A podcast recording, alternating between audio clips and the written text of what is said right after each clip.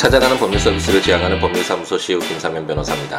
127번째 함께 있는 민법을 시작해 보도록 하겠습니다. 아, 오랜만에 새벽에 일어나서 아, 함께 있는 민법 아, 녹음을 하기 위해서 이제 책상에 앉았습니다. 아, 예전에는 어, 새벽에도 곧잘 어, 이렇게 함께 있는 민법 녹음을 하면서 이런저런 이야기도 하고 어, 민법을 뭐 읽어 나가는 이런 시간을 가졌었는데 어, 오랜만인 것 같네요. 아, 아직 창문 밖을 어, 바라보니까 아직도 어둠이 가득한데 에, 이제 뭐 깨어 계신 분들도 있으실 거고 이제 하루를 시작하시는 분들도 있을 거고 아직 주무시는 분들도 아, 있겠지만 어쨌든 더 멋진 하루가 되기를 희망하면서 함께 있는 민법 녹음을 시작해 보도록 하겠습니다. 오늘이 11월 11일이네요. 뭐 빼빼로데이인가요 오늘이? 에, 이런 날로 뭐 어, 어, 유명하겠지만 오늘이 의미가 있겠지만 아, 저는 아, 2012년도 2011년도군요. 아, 그 영국에 갔을 때가 바로 아, 11월 11일이어서 오늘이 좀 특별하게 아, 기억이 되네요. 이제 며칠 뒤에 아, 그때 말씀 전에 말씀드린 바와 같이 이제 영국을 다시 한번 갔다 오기로 했는데 에, 그래서인지 많이 좀 설레기도 하고 아, 그 전에 에, 과거 영국에 갔을 때 음, 11월 11일에 가서 약 2년 동안 생활했던 아, 그 순간들도 기억나고 아, 많은 것이 이제 되돌아보아지는 아, 그런 순간인 것 같습니다. 여러분들은 여행을 할 때 어떤 음, 의미에서 이렇게 여행을 하시나요? 뭐 정말 화려한 자연 경관이나 뭐 가족들이나 같이 가는 사람들과의 즐거운 추억을 만들기 위해서 뭐 여러 가지 이유가 있을 수 있겠죠. 근데 저는 어렸을 때 어, 혼자 이렇게 바닷가 같은 여행을 하는 걸 좋아했었었는데 에, 여행을 할때 그렇게 많이 했었던 것 같아요. 어, 생각을 정리한다고 할까요? 근데 꼭 여행을 가서 생각을 정리하는 것이 아니라 어느 정도 가기 전까지 이제 생각이 정리가 되는 앞으로 어떻게 아, 삶을 채우고 무엇을 하고 싶고 무엇을 해야 되는지 이런 어떤 여러 가지 생각들이 어느 정도 정리가 된 뒤에 이제 여행을 가서 그것을 마무리 짓고 확인하는 그런 과정으로 아, 여행을 많이 예, 갔었던 것 같습니다. 반드시 여행 그 여행지에서 어, 내가 목적했던 바를 얻는 얻는다기보다는 하나의 계기라고 해야겠죠. 그런 여행을 계기로 그 순간 거기까지 여행을 가기 전까지 예, 제 자신의 어떤 삶을 어, 정리를 해보고 또 여행을 가서 그것을 제가 생각한 바를 이제 정리하는 그런 시간을 갖곤 했었었는데 어, 이번 영국 그 여행도 여행이죠. 어, 아마도 그런 시간이 될 것 같습니다. 어, 좀 2년 정도가 이제 흘러서 그런지 좀 지친 기색도 있고 함께 있는 민법도 어, 많이 조금 어, 열정이 좀 시들어 시들어졌다고 그래야 되나요? 어, 어쨌든 여러 가지 제가 하고 있는 것들을 많이 예, 좀 열정이 좀 식지 않았나라는 어, 그런 아쉬움이 있는데 어, 이제 여행을 가기 전 어, 여러 가지 이런 생각들 어, 좀 정리를 좀 해보고 영국 여행을 통해서 그것을 확인해서 이제 다시 돌아와서는 어, 좀더 더 열정적으로 어, 제가 하고 있는 일 그리고 하고 싶은 일 해야만 하는 일 이런 것들 더 충실히 임할 수 있도록 어, 최선을 다해 보려고 어, 생각하고 있습니다. 함께 있는 민법 이제 돌아가 볼까요? 그, 우리가 지금 어디에 있는지 이제 한번 다시 한번 그림을 그려보도록 하겠습니다. 간단하게 그려보죠. 제가 이제 이제 함께 있는 민법을 읽으면서 어, 이렇게 되돌아보는 우리 그리고 우리가 지금 민법 전체 이 1100개 조문이 넘는 이 전체 방대한 민법 중에 어디에 있는지와 관련된 내용들을 자주 이제 설명을 드리다 보니까 어느 정도 이 내용에 대해서는 좀 친숙해지셨죠. 그러니까 우리가 공부를 할 때 이 민법뿐만 아니라 어떤 공부를 할 때도 마찬가지지만 음, 어떤 지식을 얻기 위해서 그 지식에 바로 들어가기보다는 어, 그 지식이 우리가 얻고자 하는 것이 어떤 것인지를 좀 더 넓게 한번 바라보고 어, 우리가 지금 얻고자 하는 것이 어떤 것인지 그리고 우리가 어디에서 지금 이 얻고자 하는 그 부분에 어디쯤에 있는지 이런 음, 것들을 한 번씩 이렇게 되돌아보면서 크게 크게 한번 바라보고 그 큰 그림 속에서 구체적인 세부적인 내용들을 채워가는 것이 음, 민법뿐만 아니라 어떤 공부에서도 아, 도움이 되고 아, 필요한 것이 아닌가라는 생각을 해보네요. 아, 우리가 지금 어, 민법을 읽고 있는데 민법은 어, 민법에 공통적으로 적용되는 내용들을 따로 뽑아서 어, 묶어두고 있다 그랬죠. 그것이 바로 민법 총칙이라고 말씀을 드렸고 우리가 어, 작년이었죠. 작년 시작했을 때 어, 정말 어, 처음 시작해서 이게 무슨 용어도 전혀 생소하고 어, 우리가 친숙하지 않은 그런 법률 용어들을 통해서 고생을 했던 기억이 나는데 그런 민법 총칙 160개 아, 정도 되는 그 양의 조문들을 다 읽어보았고요. 그리고 이제 물건에 대한 권리라고 할 수 있는 물권 과 관련된 규정들을 모두 읽어보았는데 물건 하면 어떤 것이 기억나시나요? 아, 우선은 어, 기본적으로 물건에도 공통적으로 적용되는 내용이 있으니까 그게 총칙이고 그 가장 중요한 내용이 뭐였죠? 부동산의 경우에는 건물이나 토지와 같은 부동산의 경우에는 그, 그 물건이 변동되기 위해서 가장 기본적으로 소유권이 변동되려면 그 등기를 해야 된다라는 그런 부분하고 어, 시계와 같은 이런 동산의 경우에는 인도 건네주는 이런 인도 행위가 어, 덧붙여서 행해져야지만 그런 물건이 변동된다는 소유권이 변동된다는 그런 내용들이 담겨져 있었고 그리고 사실상 물건을 지배하는 권리인 점유권 그리고 물건을 사용 수익 처분할 수 있는 가장 강력한 물건이라고 할 수 있는 소유권 그리고 소유권에 비해서 제한되는 물건이 아, 여러 가지가 있는데 그 중에 물건을 사용하는 데 초점을 두고 있는 용익 물건으로서 지상권, 지역권, 전세권이 있었고 그리고 어, 사용한다기보다는 그 물건의 어떤 가치를 뽑아내서 어, 담보로 사용할 수 있게끔 할 수 있는 담보 물건으로서 어, 유치권, 어, 질권, 어, 저당권이 있었죠. 이렇게 물건에 대한 권리 인 물건을 모두 읽고 규정들을 모두 읽고 이제 채권이 시작됐죠. 어, 가장 크게 민법에서 어, 보는 어, 권리는 두 개라고 할 수 있는데 물론 나중에 이제 친족 상속편에서 어, 뭐 이제 여러 가지 또 뭐 상속권이나 이런 내용들이 나오지만 가장 크게는 어, 물건하고 채권이라고 생각하시면 되고 그 어떤 우리가 현대 사회 어, 현대 사회가 아니라 사회에 살아가는데 여러 가지 재화가 있잖아요. 지금 우리가 자고 있는 뭐 침대나 집이나 뭐 우리가 그리고 뭐 시계나 컴퓨터나 이런 여러 가지 물건들이 있는데 이 물건들의 권리인 물건가 그리고 우리가 현대사회를 살아가는데 가장 많이 어, 하고 있는 것들이 우리가 모르는 사이에 하고 있는 것이 바로 이런 채권 관계라고 할 수 있거든요. 우리가 아침도 사 먹고 아, 아침 뭐 집에서 먹을 수도 있지만 그뭐 김밥 한 줄을 사 먹기 위해서 돈을 내고 그 김밥을 받고 이런 행위 자체가 다 매매의 계약이잖아요. 어떤 이런 채권 행위를 통해서 발생하는 채권, 이 물건과 채권이 어, 민법을 이루는 예, 사적 어, 어떤 자치 그를 중심으로 그 형법과 비교를 하면서 제가 민법을 설명드렸죠. 형법은 국가가 어떤 선을 어, 만들어서 그 선을 넘는 행위를 했을 때 국가적으로 어, 그 책임을 묻는 어, 그런 어, 내용들을 담고 있는 것이 바로 형법이라면 민법은 개인들 간에 뭐 개인도 있고 법인도 있지만 어쨌든 그 사인이라고 하죠.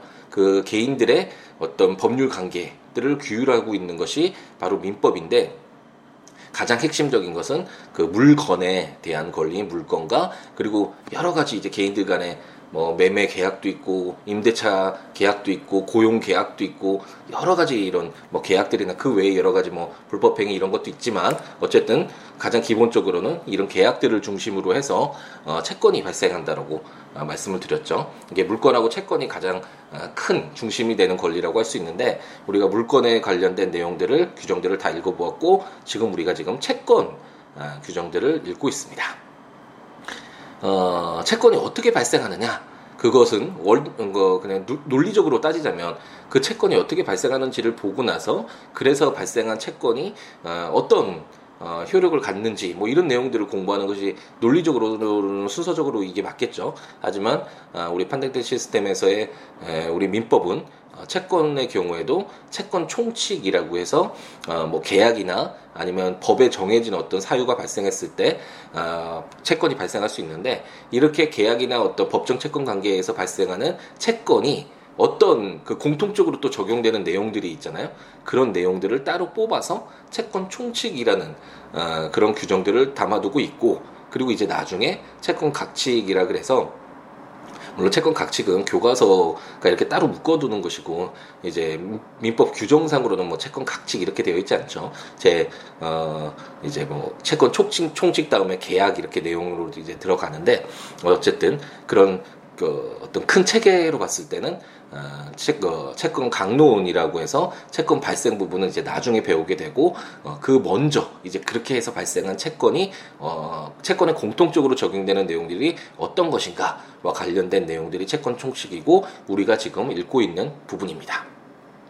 어떤 내용들이 있었죠? 채권 총칙에 채권에 공통적으로 적용되는 내용들이 첫 번째는 채권이 어떤 내용인가, 뭐 어떤 목적을 가지고 있는가와 관련된 어, 규정들을 살펴보았죠. 그래서 뭐 금전 채권인 경우도 있고 선택 채권도 있고 외화 채권도 있고 이런 경우 어떻게 어,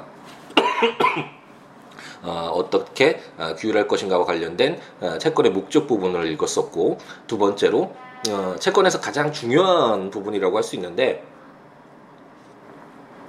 채권의 효력 부분을 어, 읽었었죠. 어, 채권의 효력에서 가장 기, 어, 기억이 남는 게 어떤 게 있으시죠? 바로 그 채권이 채무자가 그 채권을 이행하지 않았을 때, 채무를 이행하지 않았을 때 그 채권자로서 어떻게 그 채권의 효력으로서 자기가 어, 보호받을 수 있는지 어, 그와 관련된 내용이 중심이었고 어, 가장 기본적으로는 손해배상으로 또 오랜만에 어, 새벽에 방송을 하다 보니까 어, 목이 잠기네요. 어, 새벽에 이렇게 방송을 하다 보면 어, 좀 차분해지고 어, 여러 가지 생각도 나고 저를 되돌아볼 수도 있고 어, 좀 진지하게 접근할 수 있어서 좋은 면이 있는 반면에 어, 목이 어, 아무래도 어, 좀한 2, 30분을 혼자 이렇게 떠드는 거잖아요. 그러다 보니까 이렇게 목이 낮에는 괜찮은데 어, 새벽에 하다 보면 이렇게 목이 좀 잠기고 어쩔 때는 어, 비염 이것 때문에 코맹맹이 소리가 나기도 하고 아, 이런 단점이 있는 것 같네요. 어쨌든 다시 돌아가서 그 채권자가 그 채권 그 채무자가 자기의 채무를 이행하지 않았을 때 그 채권자가 보호받기 위한 아, 수단으로서 아, 가장 중요한 아, 손해배상 부분과 관련된 내용이 채권의 효력에 예, 많이 규정되어 있었죠. 그 손해배상을 어떨 때 인정할 것인지, 그리고 손해배상을 인정한다면 어떤 방법으로, 그리고 어떤 범위 내에서, 뭐 이런 내용들이 예, 중심이 되어 있었습니다. 그 이외에 약간 독특한 제도로서 채권자 대위권과 채권자 취소권 그런 규정들도 있었죠. 그리고 우리가 이제 지난번 시간까지 읽었던, 아, 뭐, 채권자와 채무자가 채권자와 채무자가 1대1일 수도 있지만 한 명의 채권자 한 명의 채무자일 수도 있지만 어, 여러 명의 채권자, 여러 명의 채무자가 있을 수도 있잖아요. 그랬을 때 법률 관계를 어떻게 규율할 것인가와 관련된 내용인 수인의 채권자, 수인의 채무자와 관련된 규정들을 우리가 지난번 시간까지 원, 원칙적으로는 분할 채무라 그랬죠. 각자 자기의 부담 부분만 어, 부, 그, 부담하면 되는데 이행하면 되는데 그 채권자의 입장에서는 좀 더 자기 채권을 어, 확실하게 보호받기 위해서 어, 불가분 채무나 연대 채무나 그리고 보증 채무, 보증 채무는 약간 독특했었죠. 자기 채무도 아닌데 채권자로서는 너 그 시계 있잖아. 그 시계 담보로 맡겨. 이런 식으로 물적 담보를 어, 세울 수도 있지만 인적 담보로서 보증인을 데리고 와서 만약 주채무자가 이행하지 않으면 어, 대신 보증인한테 그 채무를 이행하라고 요구할 수 있는 아, 그런 아, 채무로서 보증 채무까지 우리가 읽어보았습니다. 우리가 지금 아, 걸어왔던 길 한번 되돌아봤고요. 우리가 지금 서 있는 곳은 바로 이제 채권의 양도라는 제 449조부터 어, 읽게 되겠네요. 채권의 양도 이제 부분을 읽을 텐데 이런 규정들이 왜 있을까요? 어, 어떤 권리가 있다라고 한번 생각을 해보죠.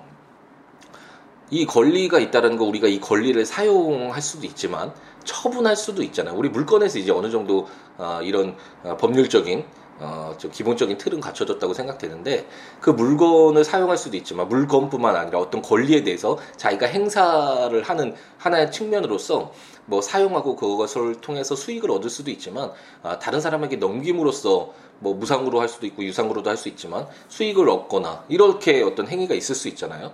그렇기 때문에 그 권리가 다른 사람에게 이전되는 그 형태를 규율할 필요가 있는데 물건의 경우에는 소유권을 쉽게 생각하면 어 제가 뭐 어떤 토지를 가지고 있었다. 근데 그 토지를 어 갑돌이에게 넘겨주는 거 가능하잖아요. 어 당사자의 어떤 의사 표시로 뭐이 이 내가 가지고 있는 토지를 뭐 돈을 받든 돈을 받지 않든 너에게 줄게라는 식으로 당사자의 합의가 이루어지고 그러는데 물건의 경우에는 특별하게 어떤 게 필요하다고 제가 말씀드렸죠? 방금 전에 우리가 되돌아볼 때 제가 말씀드렸죠. 이 부동산의 경우에는 등기라는 등기 제도를 이용해서 좀 더 명확하게 공시를 하는 거죠. 이제 이 소유권이 내 소유 이 토지의 소유권이 내 것이었는데 이 물건이 내 것이었는데 이제 갑돌이 것으로 변했습니다라고 그것을 확실하게 보여주는 그런 등기를 통해서 이 소유권이 변동되는 소유권이 이전되는 형태가 명확하게 보여지겠죠. 하지만 그에 반해서 채권은 특정인에게 요구할 수 있는 권리잖아요.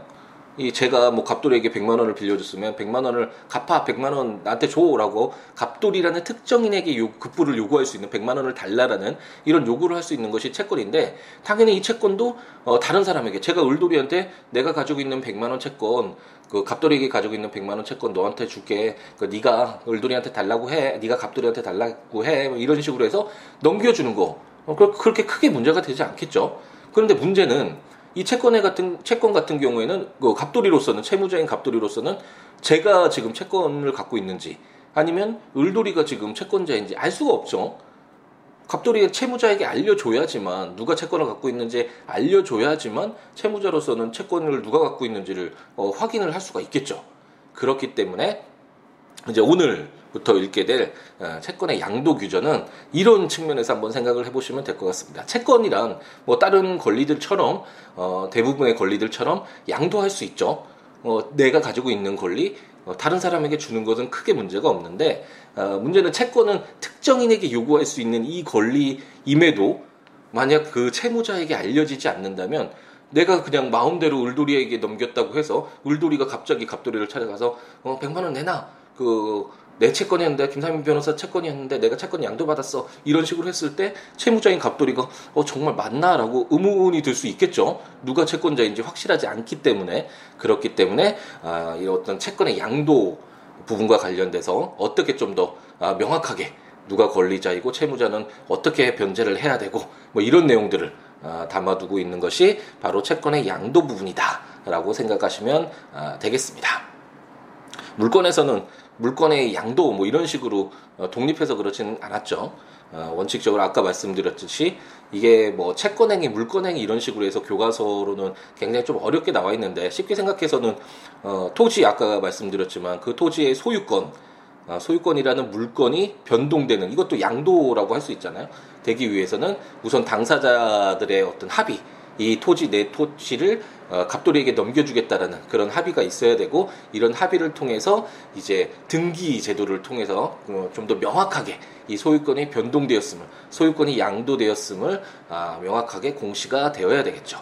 아, 그에 반해서 물건과 달리 채권의 경우에는 이제 채권은 원칙적으로 이렇게 양도하는 건 크게 문제가 없겠죠. 이렇게 양도할 수 있는데 아, 채무자나 아니면 다른 제가 을돌이한테 채권을 양도할 수도 있지만 을돌이에게 했음에도 불구하고 또 병돌이에게 또 채권을 양도하는 것 당사자 의사로 그냥 채권을 양도될 수 있는 것이니까 아, 그러는 어떤 위험성도 있잖아요. 채무자로서는 누가 채권자인지 을돌이인지 병돌이인지 모르는 그런 경우도 발생할 수 있기 때문에 그랬을 때 아, 어떻게 채무자는 어, 떤 채무자로서의 의무를 이행할 수 있고 이 채권의 양도 부분은 누가 어, 채권자로서 뭐 권리를 행사할 수 있는지 누가 채권자인지 뭐 이런 내용들과 관련된 에, 규정들이 바로 채권의 양도 부분이다라고 생각하고 접근을 하시면 될 것 같습니다. 아, 채권의 양도가 4개의 조문 간단한데요. 어, 오늘 다 읽을까 생각을 했었는데 오늘은 간단하게 한 개의 조문 지금 이제 또 우리가 전체적인 내용 한번 어, 검토를 했으니까 어, 채권의 양도 부분 하나의 조문을 읽어보고 다음 시간에 이제 마무리 세 개 조문을 읽으면서 채권의 양도 부분을 어, 마무리 짓도록 하겠습니다. 제 449조를 한번 보면 채권의 양도성이라는 제목으로 제 1항 채권은 양도할 수 있다. 그러나 채권의 성질이 양도를 허용하지 아니하는 때에는 그러하지 아니하다. 제 2항 채권은 당사자가 반대 의사를 표시한 경우에는 양도하지 못한다. 그러나 그 의사 표시로서 선의의 제3자에게 대항하지 못한다. 라고 규정하고 있습니다. 가장 제일 처음에 나오는 게 뭔가요? 채권의 양도성이라는 제목으로 채권은 양도할 수 있다. 어, 제가 말씀드렸듯이 어, 대부분의 권리는 어, 이전되는 것을 전제로 하고 있죠. 어, 이렇게 뭐 그 권리를 통해서 행사하는 방법은 여러 가지가 있겠지만 아까 말씀드렸듯이 뭐 사용 수익하면서 이렇게 수익을 얻을 수도 있지만 그것을 처분하면서 제3자에게 어, 처분하면서 뭐 그 대가를 받든지 어떤 여러 가지 그 행사 방법 중에 하나로서 채권 이, 이 채권도 다른 권리들과 마찬가지로 대부분의 권리와 마찬가지로 양도할 수 있다라는 것들을 제일 처음에 채권은 양도할 수 있다라고 이렇게 규정을 하고 있습니다. 근데 한번 생각을 해보죠. 갑돌이가 아, 이제 사랑하는 을순이에게 노래를 불러주기로 했다고 한번 해보죠. 이것도 뭐 그냥 당사자 사이에서는 그냥 뭐 어, 호의적인 그런 관계일 수도 있지만 법률적으로 보면 하나의 채무일 수 있잖아요. 을순이로서는 갑돌이에게 노래를 불러줘라고 특정인인 갑돌이에게 어떤 급부 노래를 불러줘야 된다라는 그런 어떤 행위를 요구할 수 있는 아, 그런 것이 바로 채권이라고 했으니까 어, 을순이로서는 갑돌이에 대해서 노래를 불러주는 채권이 있다라고 할 수 있는데 어, 이 권리를 만약 을순이가 뭐 병순이에게 야, 네가 노래 대신 들어오라고 해서 채권을 양도했다라고 한번 가정을 해보죠. 그러면 갑돌이로서는 그 성질이 완전히 바뀌잖아요. 채무의 성질이 완전히 다르게 되잖아요. 을순이는 사랑하니까 사랑하는 사람에게 노래를 불러주는 그런 채무와 갑자기 제3자인 어, 병순이에게 노래를 불러주는 건 전혀 다르게 될 수 있잖아요. 이것처럼 아, 물론 이건 약간 어, 우스개로 예를 든 것이지만 채권의 성질이 어, 양도를 허용하지 아니하는 때에는 대부분은 좀 그 사람만이 할 수 있는 뭐 채무가 되겠죠. 그 사람의 어떤 뭐 특, 뭐 특별한 능력이나 뭐 이런 것이 있을 때 다른 사람이 이행하기가 어렵잖아요. 그 동일한 채무의 내용을 아, 이랬을 때 채권의 성질이 양도를 허용하지 아니하는 때에는 아, 채권을 양도하지 못한다는 그런 내용을 아, 제 1항에서 규정하고 있고 어, 제 2항과 관련돼서는 어, 갑돌이가 이제 을돌이에게 100만 원을 빌려줬는데 갑돌이 채권을 삼자에게 양도하지 말자라고 갑돌이와 을돌이가 약속을 했다라고 한번 가정을 해보죠. 그럼 제가 채권은 어, 뭐 사회상규에 반하지 않는 한 어떤 여러 가지 좀 예외적인 경우가 있지만 특별히 사회에서 그걸 받아들일 수 없는 정도의 그런 어, 당사자들의 합의가 아닌 이상 대체적으로는 당사자들이 합의한다면 그냥 놓아줘도 크게 상관은 없잖아요. 당사자들이 원해서 그런 건데 물론 당사자의 뭐 사회적으로 너무 지금 어렵고 뭐 이런 것들을 이용하거나 아니면 뭐 도박이나 뭐 이런 것처럼 사회 상규 우리 사회 어떤 어, 필요하지 않는 그런 행위들 그거 받아들여질 수 없는 그런 내용의 합의가 있으면 그런 것들은 어, 법으로 어느 정도 제한을 둘 필요가 있지만 어 뭐 그런 그런 어떤 제한된 범위가 아니라면 당사자들끼리 좋아서 하는 건데 특별히 문제가 없잖아요. 그것처럼 이제 갑돌이가 을돌이에게 100만 원 빌려줬는데 그 채권 나는 너한테만 갚을 거야 라고 을돌이가 얘기를 했고 갑돌이도 그래 알았어 그러면 내가 뭐 다른 사람한테 넘기지 않을게 이렇게 합의하는 건 전혀 문제가 어, 없겠죠. 어, 하지만 이렇게 합의를 하고 했는데 그래서 이제 당사자가 당사자들끼리 어 이제 양도하지 않기로 채권을 양도하지 않기로 한 경우에는 양도하지 않는 것이 맞겠죠 당사자들 사이에서는 하지만 이제 갑돌이가 갑자기 돈이 필요해서 급전이 필요해서 이러한 사정을 전혀 모르는 어 병돌이에게 이제 100만 원 채권을 양도했다라고 한번 가정을 해보겠습니다 그러면 어떻게 되겠죠? 그 채권의 양도는 할 수 있다라고 했잖아요. 그런데 당사자들 사이에서는 채권의 양도를 하지 않겠다는 반대 의사 표시한 경우에는 양도하지 못하지만 병돌이로서는 당연히 100만 원 채권 양도 받으면서 어 그에 해당하는 그 상응하는 어떤 대가를 갑돌이에게 당연히 줬겠, 줬겠죠. 그럼에도 불구하고 그 갑돌이와 을돌이 사이에 자기가 알지도 못하는데 그 채권을 양도하지 못하기로 했기 때문에 자기가 100만 원 그 채권 양도받은 것이 뭐 아무런 의미가 없다라고 하면 병돌이한테 너무 억울하잖아요. 그렇기 때문에 아, 선의의 병돌이에게는 이 선의와 관련된 내용, 이 선의가 뭐냐? 그 우리 민법 총칙에서 처음에 굉장히 많이 배웠었죠. 이 선의가 착한 사람을 말하는 것이냐, 뭐 이렇게 여러 가지 이야기도 하면서 나눴던 것 같은데 아, 대체적으로 생각하실 때 그 내용을 모르는 것을 바로 선의라고 생각하시면 되고 그렇기 때문에 병돌이로서는 지금 갑돌이와 을돌이 사이에 이 100만 원의 채권이 다른 사람에게 양도되지 못한다라는 합의가 있었다는 걸 몰랐잖아요. 그런 것을 바로 선의라고 할 수 있고 이렇게 선의의 제3자인 병돌이에겐 대항하지 못한다고 해서 아, 병돌이가 청구하는 것을 어, 을돌이가 막을 수는 없다라고 생각하시면 되겠습니다. 아, 이렇게 제3자와 관련돼서 채권은 양도될 수 있지만 어, 대부분의 권리들처럼 양도될 수 있지만 그 채권이라는 것이 그 특정인에게 어떤 급부를 요구할 수 있는 어떤 행위를 요구할 수 있는 그런 권리이기 때문에 이게 드러나지 않기 때문에 그 소유권과 뭐 저당권이나 이런 내용들은 다 등기부를 보면 어, 외부적으로 공시가 되잖아요. 누가 채권자인지 누가 담보 물권자인지. 그런데 채권의 경우에는 그런 것들이 확인이 되지 않기 때문에 그 채무자나 아니면 제3자에게 어떻게 이 채권을 어, 이 채권을 누가 가지고 있는지 를 좀 더 명확히 할 필요가 있고 그렇기 때문에 이제 제 450조부터 다음 시간에 보게 된세 어, 개의 조문에서는 그런 채무자와 제3자와 사이에 이 채권의 기속 관계라고 해야 되나요? 누가 채권이 있고 누가 채권을 행사할 수 있고 이런 내용들 어떻게 어, 외부적으로 드러나지 않는데 그런 것들을 좀 더 명확히 할 수 있는가와 관련된 내용들이 예, 이제 나오게 되겠습니다. 네, 이제 6시가 됐네요. 방금 전에 어, 알람이 울렸는데 어, 제가 이제 기상 시간이네요. 기상 시간에 예, 근데 이제 기상 시간에 잠깐 다시 잠이 들어야 되나라는 그런 생각을 하고 있고요. 예, 창문을 밖을 바라보니 아직까지도 어둠이 계속되네요. 이제 거의 많은 분들이 이제 하루 시작하기 위해서 어, 이제 기상을 하고 그러실 것 같은데 오늘 하루도 행복 가득한 하루가 됐으면 좋겠네요. 네, 또 잊어버렸네요. 제가 이야기하다가. 어쨌든 이런 조문들 아, 한번 읽어보시면서 아, 함께 있는 민법 들으시면 좋으니까 국가법령정보센터 가셔서 민법 치셔서 해당 조문들 읽어보시면서 들으시면 좋고 어, 제, 어, 제가 전자책으로 발간한 아, 함께 있는 민법, 민법 총칙, 물권평, 채권 총론, 채권 강론까지 발간이 됐으니까 아, 구입하셔서 해당 조문과 설명들 아, 보시면서 들으셔도 좋을 것 같고 제 블로그 siwo.net siwoolaw.net에 오셔서 거기에 매일같이 하루 한 개의 조문씩 이제 조문과 설명들 포스팅하고 있으니까 찾아오셔서 보시면 좋을 것 같습니다. 그 외에 뭐 여러 가지 이야기들 함께 나누면서 어, 지내면 좋으니까요. 제 블로그나 아니면 02-6959-9970 전화 주시거나 시우로 골뱅이 gmail.com 어, 이메일이나 어, 트위터나 페이스북도 시우로니까 어, 뭐 같이 이쪽에 찾아오셔서 어, 여러 가지 이야기 나누면서 어, 지내면 좋을 것 같습니다. 다음 시간엔 어, 채권의 양도 나머지 세 개의 조문을 볼 텐데 어, 영국에서 한번 녹음을 해서 예, 이 세계 조문을 가지고 찾아뵙게 될지 아니면 어, 정말 많이 재충전된 열정적인 저로 다시 돌아와서 한국에 귀국한 뒤에 귀국이라고는 좀 그러네요. 다녀온 뒤에 영국에 다녀온 뒤에 찾아뵙게 될지는 모르겠네요. 어, 언제가 될지는 잘 모르겠지만 어, 좀더더 나은 모습으로 좀더 멋진 그런 좋은 예, 그런 강의가 될 수 있도록 더욱 노력하도록 하겠습니다.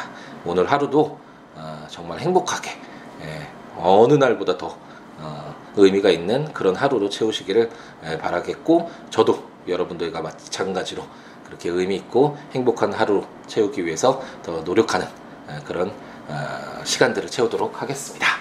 그럼 다음 시간에 채권의 양도 나머지 규정들을 가지고 찾아뵙도록 하겠습니다. 오늘 하루도 행복하게 채우시기 바랍니다. 감사합니다.